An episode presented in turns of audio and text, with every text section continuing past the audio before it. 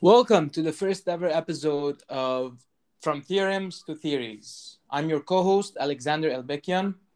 I earned my BS degree from Notre Dame University, Lebanon, and I'm currently a graduate student in theoretical physics, specializing in condensed matter slash quantum computation. Here's your co host, Steve Ashkarian. Please, Steve, introduce yourself.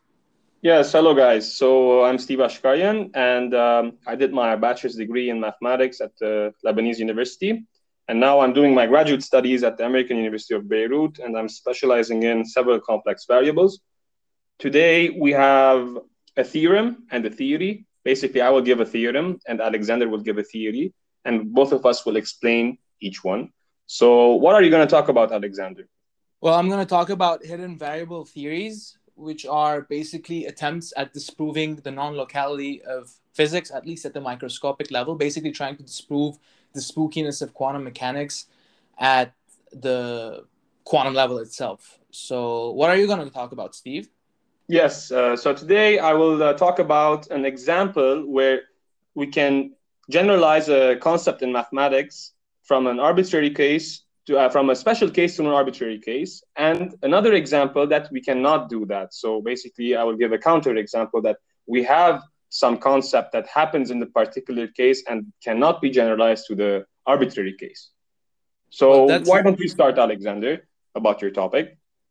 All right. So, by the way, how like when you said you, what you're trying to do is from a specific what, what you're trying to do is to show us that there are some theory some theorems at least or some stuff in math uh mind me when i say stuff uh where where you have a specific case you could never prove it for a general case right? Yes exactly. Definitely 100% wow because like there are some stuff in uh at least in quantum mechanics which are related to the topic that i'm going to talk about such as like the no cloning theorem. So uh, now it's related to my topic, and I want to discuss it a bit. So basically, in quantum mechanics, you cannot clone information to another state. And when I say state, is like, for example, you cannot clone, uh, let's say, a spin down electron to be the same as the other spin up electron, which is next to it, and you like you use the same, let's say, the way of thinking that uh, you you were talking about just now. So you have like you just show it that it's only for specific cases and it's not arbitrary, and there's no way that you can turn that state into an arbitrary state, and that's really interesting. All right, so coming back to the topic at hand, uh, as I said, I'd like to discuss the hidden variable theory theories uh, specifically. Uh, what hidden variable theories say that is particles when they behave, they don't behave randomly, and that's a bit counter. I'm not going to say it's counterintuitive. It's actually really intuitive, uh, but it, that, that's against quantum mechanics, at least from uh, the Copenhagen interpretation, uh, since we know that quantum particles behave uh, based on their amplitudes, which are basically probability distributions, usually Gaussian distributions. And here I would like to discuss what those hidden variable theories are, and I would like to discuss why they're wrong. But first, even though I'm going to talk about a theory, I would like to start with a with an experiment that was conducted by Stern and Gerlach in the early 1900s. So Stern and Gerlach assembled ions together, and when they did, they shot them through magnetic fields. And those magnetic fields were aligned. So that's the fun part. So they're aligned. Let's assume they're aligned on a z axis, an arbitrary z axis.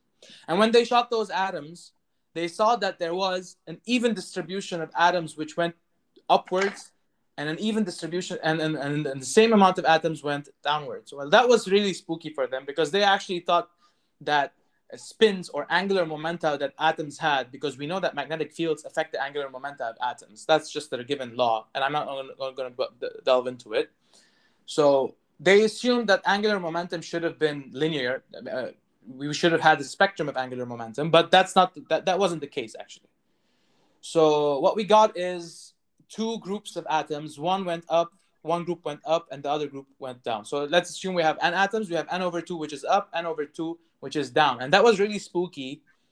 And that was one of the let's say birthplaces of quantum theory. But okay, yeah, we of, of at least of quantization of uh, angular momentum. For example, we have other quantizations such as energy, which Planck started it, and stuff like that. But this is really interesting, and it's actually taught for any undergraduate course in quantum mechanics because it really gives you a taste of what spin or the quantum angular momentum is. And I'm not talking about the total, which is a different case. So when they did this, they wanted to think about other things as well. So let's assume that we have an, a, a, gun that shoots those ions, and we have a magnetic field which is aligned throughout the z axis, and it's an arbitrary axis, so you you guys could imagine anything. So when they shot these particles through them, and they split, let's assume we only take the group that went up, and we take those particles that went up, and we shoot them throughout another uh, magnetic field, but this time that magnetic field is aligned on an orthogonal plane of the z-axis. So whether it's y or x, it's in the it's not important. It's arbitrary. And they saw that we again had a split of atoms. So again, we had, for example, we have n over two ions from this from the start. So now we have n over four, which went to the left side, for example, since we're talking about an orthogonal.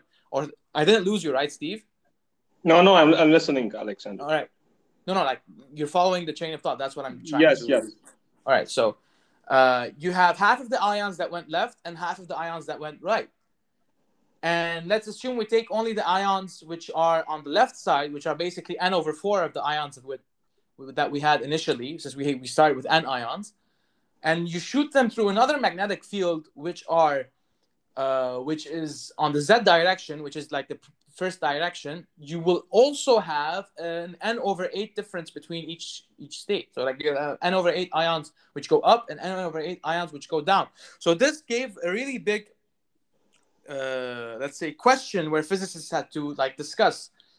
And it turns out that measurement apparently affected the state of the system that's being studied itself hence the copenhagen interpretation where the observer affects the system etc and honestly, this is just my personal opinion. I'm more of a Copenhagen fan rather than the multi multi worlds theory because that's just like I don't know.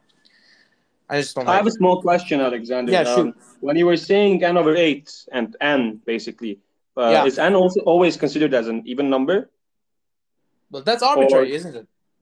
Well, yeah, but let's say n was odd, and you're just yeah, okay, dividing. You can, you can assume it's an even even number. Though. So okay, the experiment is being assumed that n is an even number. Okay that's why you're saying that half goes left and half goes right. That was well, your concept. Theoretically speaking, yes, but you have to take into account standard deviations because these are statistics. These are not accurate to the to the each single particle itself. Okay, okay. I. Get it. All right. So coming back to hidden variable theories, now I would like to discuss a different topic. So Einstein, when he saw this, and Einstein, Podolsky, and Rosen, when they saw this, they were baffled, and they said, "No, there is something that's going on under the table and the particles are somehow communicating with each other.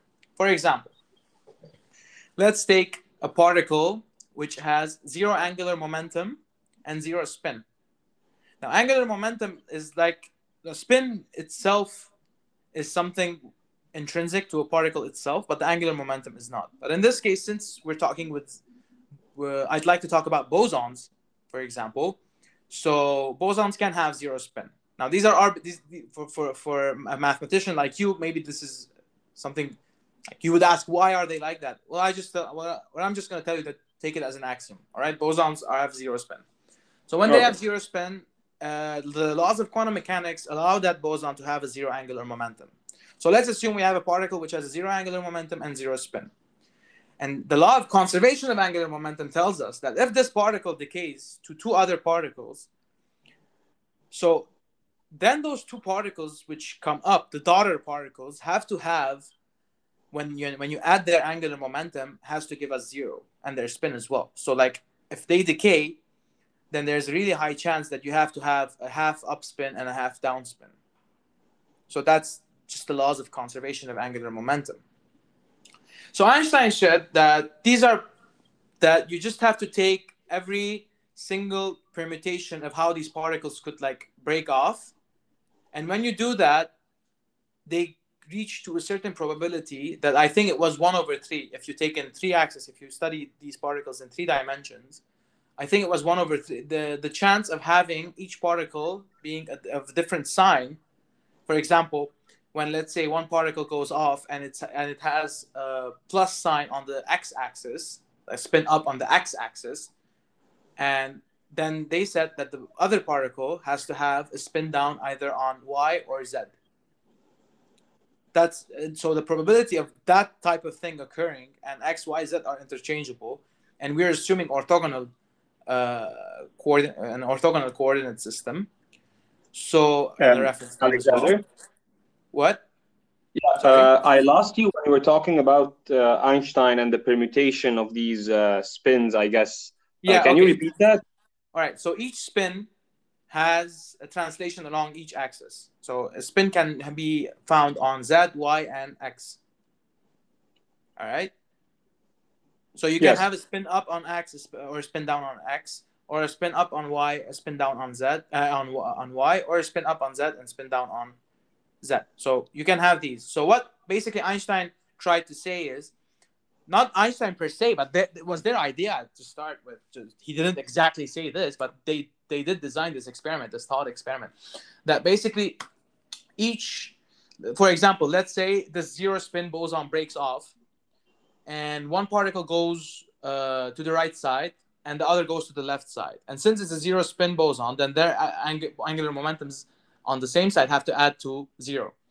But that's a different case. But the main point is, uh, for example, if let's say one particle goes to the right side, let's say okay, and that has its plus sp- plus spin on the z-axis, then they said the probability of each particle having a minus sign on y or x.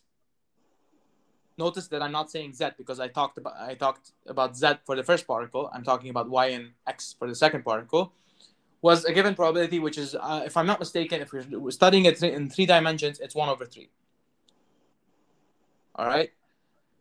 Yeah. But the laws of quantum mechanics clearly state that each particle can be expressed as the superposition of multiple states in, tho- in, in that, let's say, coordinate system.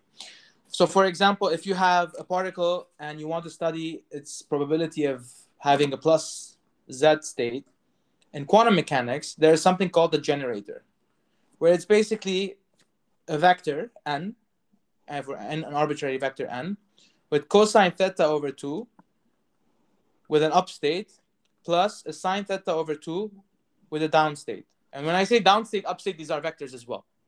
And cosine theta and sine theta are uh, something called something which is called uh, global phase. So they just add a minus or a plus or like a constant value next to them.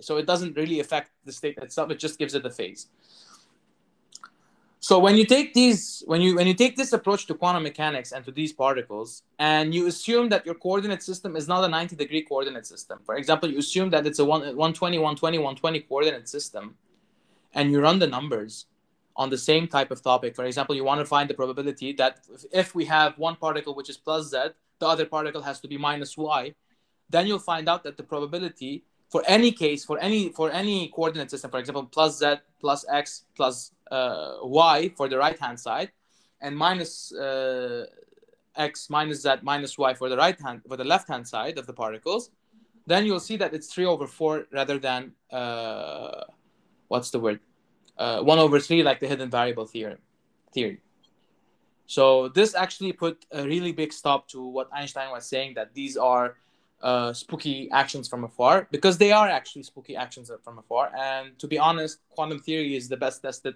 uh, theory out there. So Was this term "spooky actions from afar" coined by Einstein himself, or someone yeah, else? this was actually yeah, this was actually coined by himself. So basically, that's it. So the th- the whole thing the whole thing revolves around this.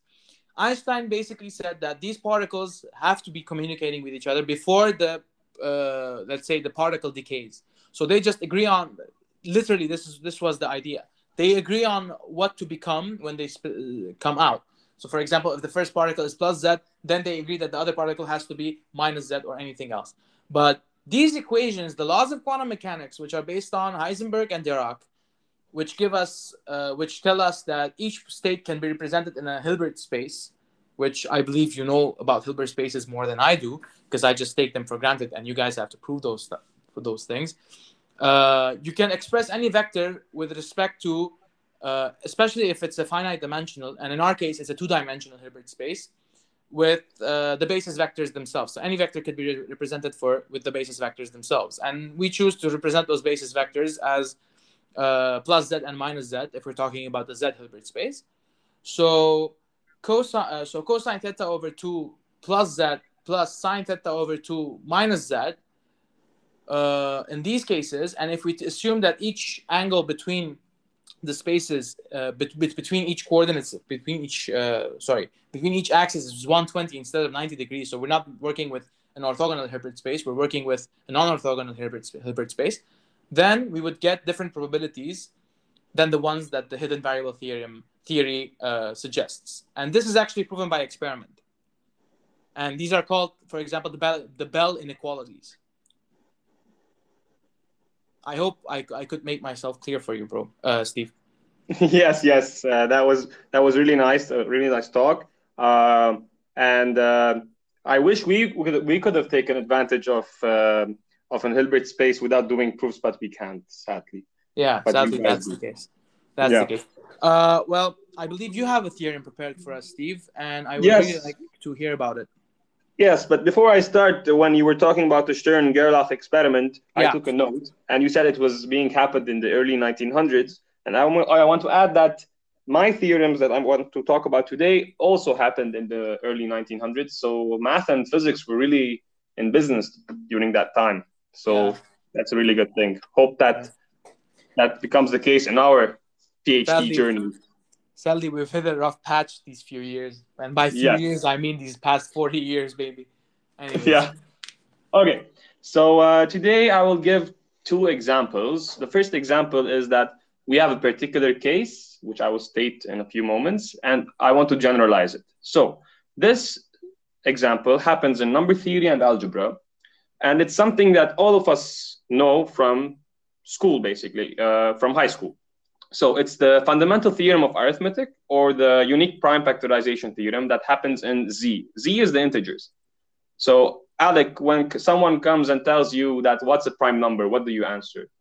some a number that's only divisible by its own self, and Yeah. by one, which gives us a whole number itself.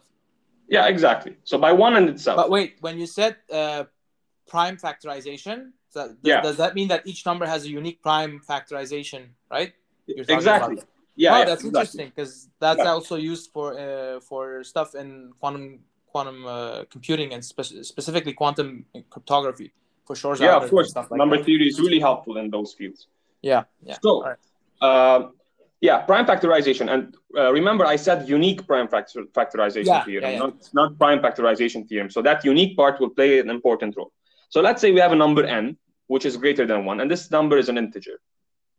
Okay, so the theorem tells us that either n is a prime number or n can be factorized into prime numbers. So what is that? Let me give you an example. Let's say 120. 120, you can write it as 2 cubed times 3 times 5. Okay, 2 is a prime number, 3 is a prime number, and 5 is a prime number. So the you so prime number, yeah, the prime number theorem tells us that if you take any number, we can do this. But why unique? That's the question. So it's unique up to reordering. What does up to reordering mean? That means that you have exactly three twos, exactly one three, and exactly one five. And it doesn't matter, let's say, if you write two times three times two squared times five, or two cubed times three times five. These two represent the same factorization. So that's why we say unique up to reordering. So the order doesn't matter.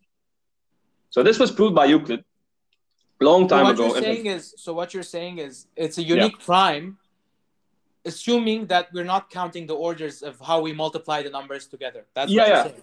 Yes, exactly. The order Alright. doesn't matter, but the the number of twos and the number of three and the number of fives in 120's prime factorization has to be the same in each factorization. That So, for example, means to be- six, six. Yeah, if we assume that ordering, eh, like we we're taking into account ordering, then it's going to have two prime factorizations, two times three or three times two, right? That's what. Yeah, these two represent the same factorization. They are not different factorizations. Yeah. Okay. Yeah. That. Okay. Fair enough. Okay. Go on. Okay, so this was pro- proved by Euclid in his uh, book Euclid's Elements, and I will give you some culture, Alec. Everyone, like in the non-mathematical or physics community, you know, tells me this question: Why is one not a prime number? Yeah, Can you why answer that? that? Yeah, yeah. Okay, so I was gonna ask you if you know it. Now, people this was done by convention, but the convention is based on this theorem, the fundamental theorem of arithmetic or the unique prime factorization theorem. So if we considered one as a prime number, then it wouldn't be unique, would it? It wouldn't be a unique prime factorization theorem. It would be just the prime factorization theorem because why? You could multiply Because- one as, as many times and you still Exactly. one.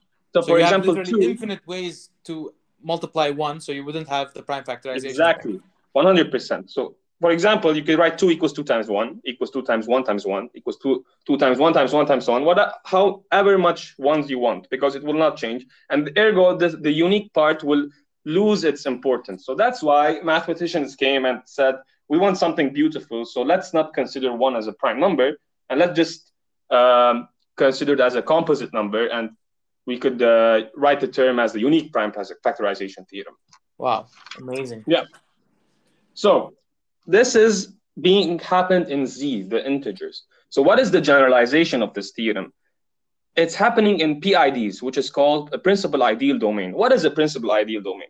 So there's this thing called a ring, okay, in mathematics. It's an algebraic structure. Basically, for in layman's terms, it's a it's a set where it has two operations, uh, an addition and a multiplication. Okay, it's something like Z, but it's not Z itself, but it's something arbit- uh, general. Okay, what's Alright. a principal ideal domain? What's an ideal and what's a domain?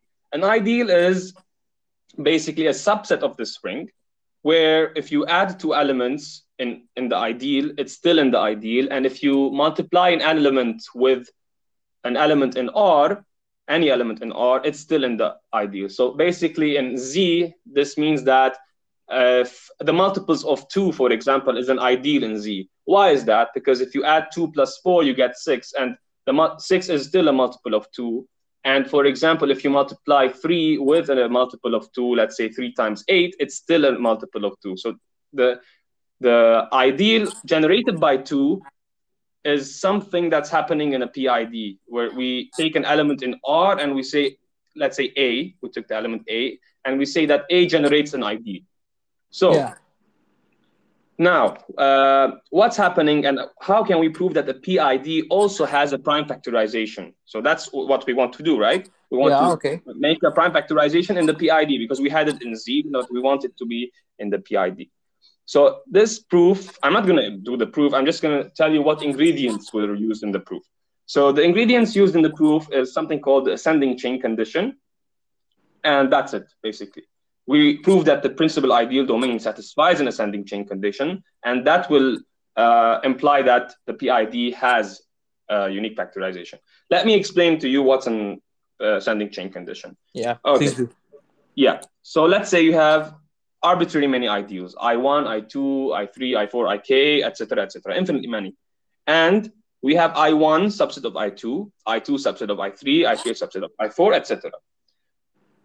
This sequence satisfies ACC, which is ascending chain condition, if there exists a number, a rank, let's say, n, capital N, such that I capital N equals I capital N plus 1 equals I capital N plus 2, etc. So along this chain, there exists one ideal such that after that ideal, all of the ideals are the same.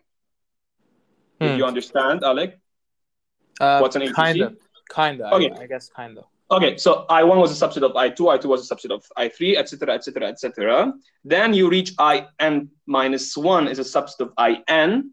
And after In, which is a subset of In plus 1, In will be equal to In plus 1, In plus 1 will be equal to In plus 2, and etc. Till Right. infinity. So Right. basically, in the end, you will stop. All of them will be the same. All right. So this is ACC.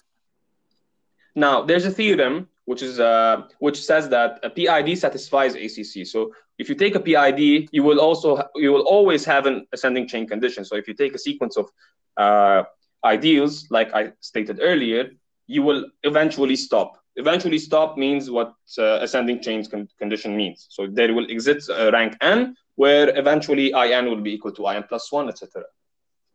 All right. So now we have two theorems, which is uh, if and only if, basically, both of them together would give it if and only if. So the first implication is going to tell us that, now not an if and only if, actually, it's an implication, but I will give you a stronger condition afterwards. So let me, bear with me. If we have a ring R, okay, which is an integral domain, an integral domain is Could you, something. please define what a ring is? Just Yeah, yeah, I, I already did actually. Uh, a ring was uh, a set which has two operations, an addition and a multiplication, which cool. satisfies a certain number of axioms, which is associativity and such, uh, and uh, distributive laws and etc. So Alright, it's alright. something similar to Z. So think about as a ring, something similar to Z, but not quite. Okay. right, fair enough. Okay, so we're taking this ring and we're saying that it's an integral domain. An integral domain is something really easy to explain. If you have two elements in the ring, A and B, and you multiply them together and you say that the answer is zero, A times B equals zero. But A and B are not numbers, huh? They are elements in the ring. All what right. can you conclude? What can you conclude? What do you think? So A times B is zero, right? Yeah. That's what you're saying. Yeah, But they're not numbers; they're elements. yeah. What what what's the logical thing to to imply? Can I assume that one of them Yeah, is, yeah. the, Continue. zero set? Like Okay, it's a zero element actually. Yeah, Yeah. You, you're, you're right. You're right. You're saying that one of them is the zero element. So this only happens in integral domains. It doesn't have happen in every ring. For example, in the matrix ring, if you have two matrices which are non-zero, the answer could be zero, right? Yeah. Yeah. So in some rings this happens. In some rings it doesn't happen. So we're assuming that what you said that if we have two a times b equals zero, then one of them is zero. We're taking the ring that satisfies this. Okay all right, so it satisfies this and it also satisfies acc the ascending chain condition. All right. okay? So what are we implying? What does this theorem tells us? Then if we take any element in the ring which is non-zero this element can be factored into product of irreducible elements. What is an irreducible element? An irreducible element think of them as the prime numbers in z. It's the analog in the ring okay so irreducible ele- elements are analogs of prime numbers in z they're numbers Right. that can only be quote unquote divided divided by themselves and one quote unquote as well because we don't have numbers here we have only ring elements All so right, do you enough. understand the concept of irreducible elements More or less, yeah. okay it's like primes but in the ring All right, fair enough. basically here we prove that we, we didn't prove it i'm just telling you the theorem that any num any element in the ring we can uh, write them as a factorization of irreducible elements but but, But notice that like the primes? Yeah. Exactly, exactly. I didn't use the word unique. Why?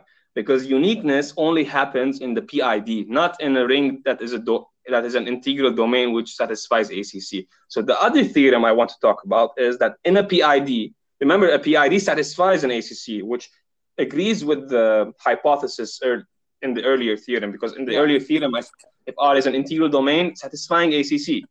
Now I'm telling you the ring itself is a PID Okay. then the factorization will happen because of the earlier theorem. And moreover, the factorization is unique up to reordering.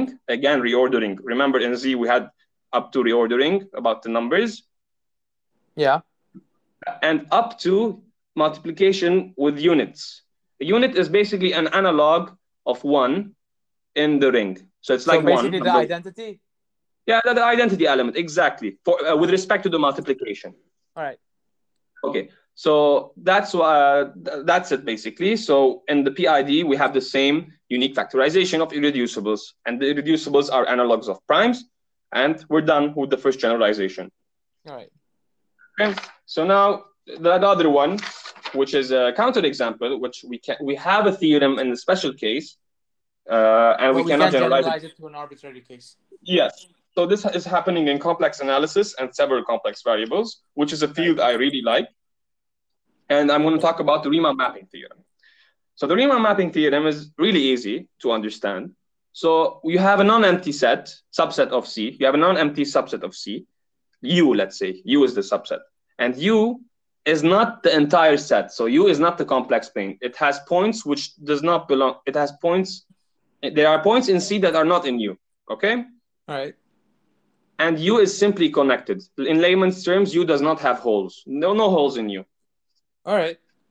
Okay. Then there exists a biholomorphic mapping What F. does biholomorphic mean? Just I for will the come sake. to that. I will come to that. There exists a biholomorphic mapping F from U. The U is our original set to the unit disk. The unit disk is basically every complex number which has modulo uh, modulus less than or equal to one. Less so than one. the unity, root of unity. No, not the unit root of unity. the unit disk, the unit circle in the, Okay, the okay, complex yeah. plane. Center zero, radius one.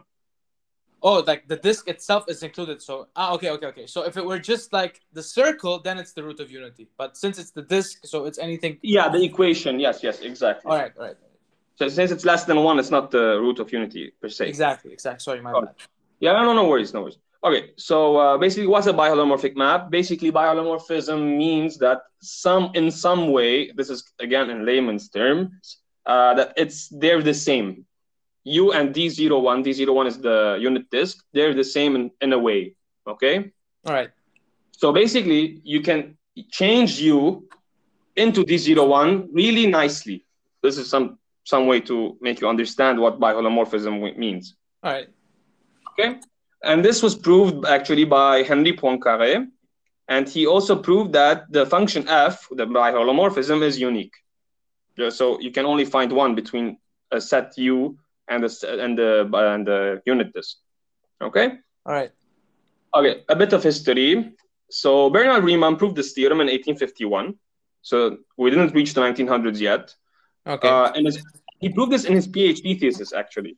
But he weakened the assumptions and he didn't u- use the fact that U was simply connected. He used the fact that the boundary of U is piecewise smooth. Piecewise smooth is, um, how can I explain it? Let's say you have um, a chain of curves and each curve is smooth, but in the edges, they're not smooth. So in the connections, they're not. That's that's what it means by piecewise smooth.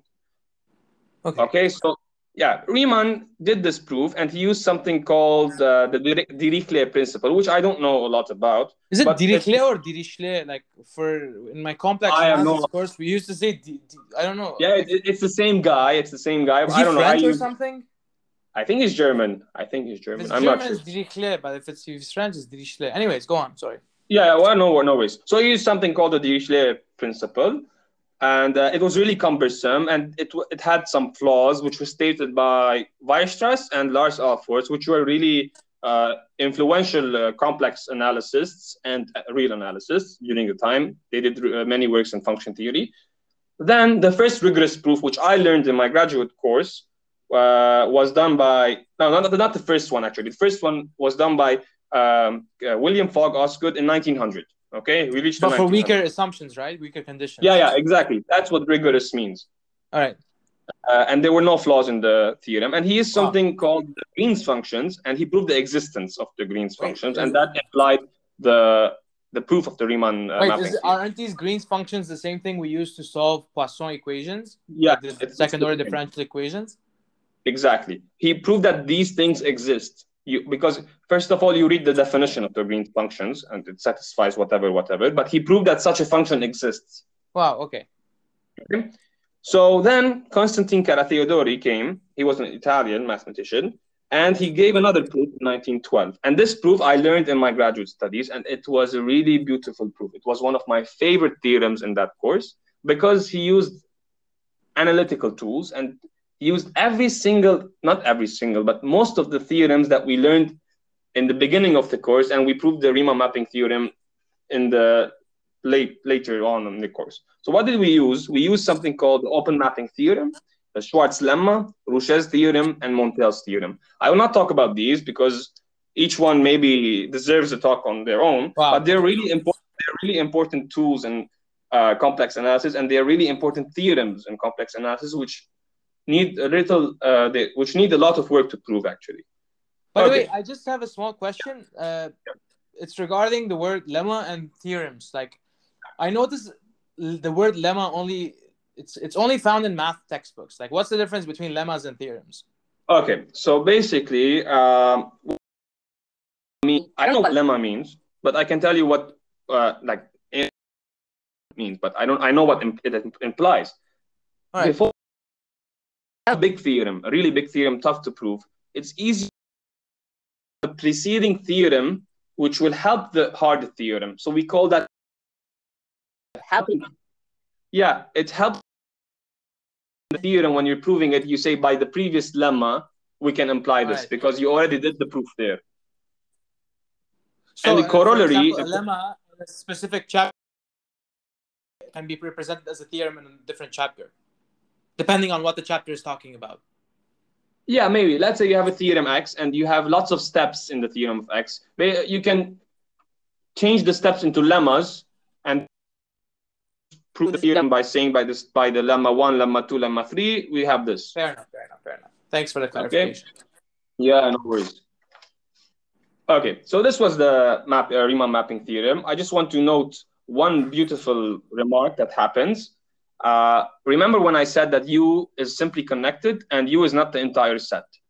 In the proof of the Riemann mapping theorem given, given by uh, Carathéodory, the hypotheses were used in the first line of the, the, the proof. So basically, you use the both both the givens, which is u not equal to c, and u simply connected in the beginning of the proof, and then it all goes on by itself. So what does he use? He said he says well, that when u is not equal to c, there exists some complex number omega zero, which does not belong to u, because u is not in the entire.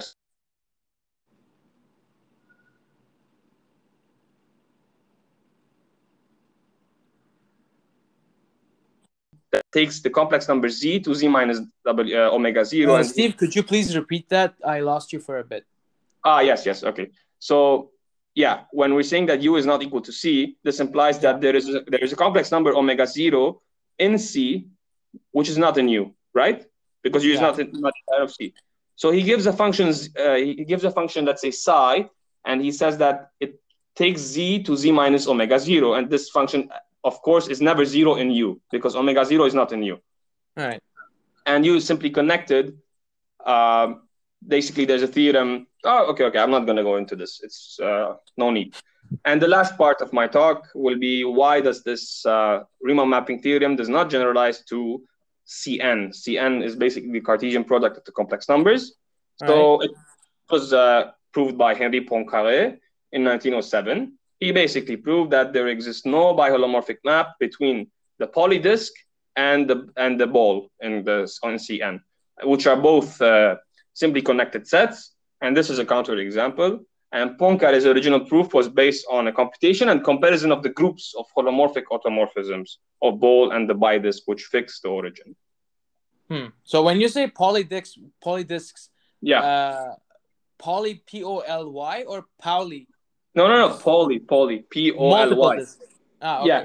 What does it mean? It's basically a card because we're in Cn.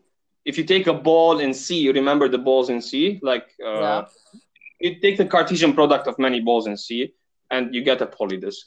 Oh, wow. Hence the word polydisk. oh, okay. Okay. Nice. And uh, that's it. Wow, amazing. Amazing. Uh I don't think I have many questions because like I I, I got the total gist of it, you know? Like Yeah. And the idea is pretty interesting. Like I always assumed that math would be something which is like absolute and perfect. Like you could generalize everything since like it's your Obviously, we cannot. Yeah, that's sad. That's actually really sad. Well, whether it's sad or not, I don't know because we'll see the products of these things like in future times. But I don't know. It's kind of interesting to, to see I, that. I don't. I don't see it as sad. I see it as the truth. We figured out. yeah, the truth. exactly, exactly, exactly. So, all right. I guess this is a wrap for our first episode of From Theorems to Theories. Uh, anyone listening, thank you for listening to our podcast. Uh, and have a nice one. Goodbye, guys. Bye, guys.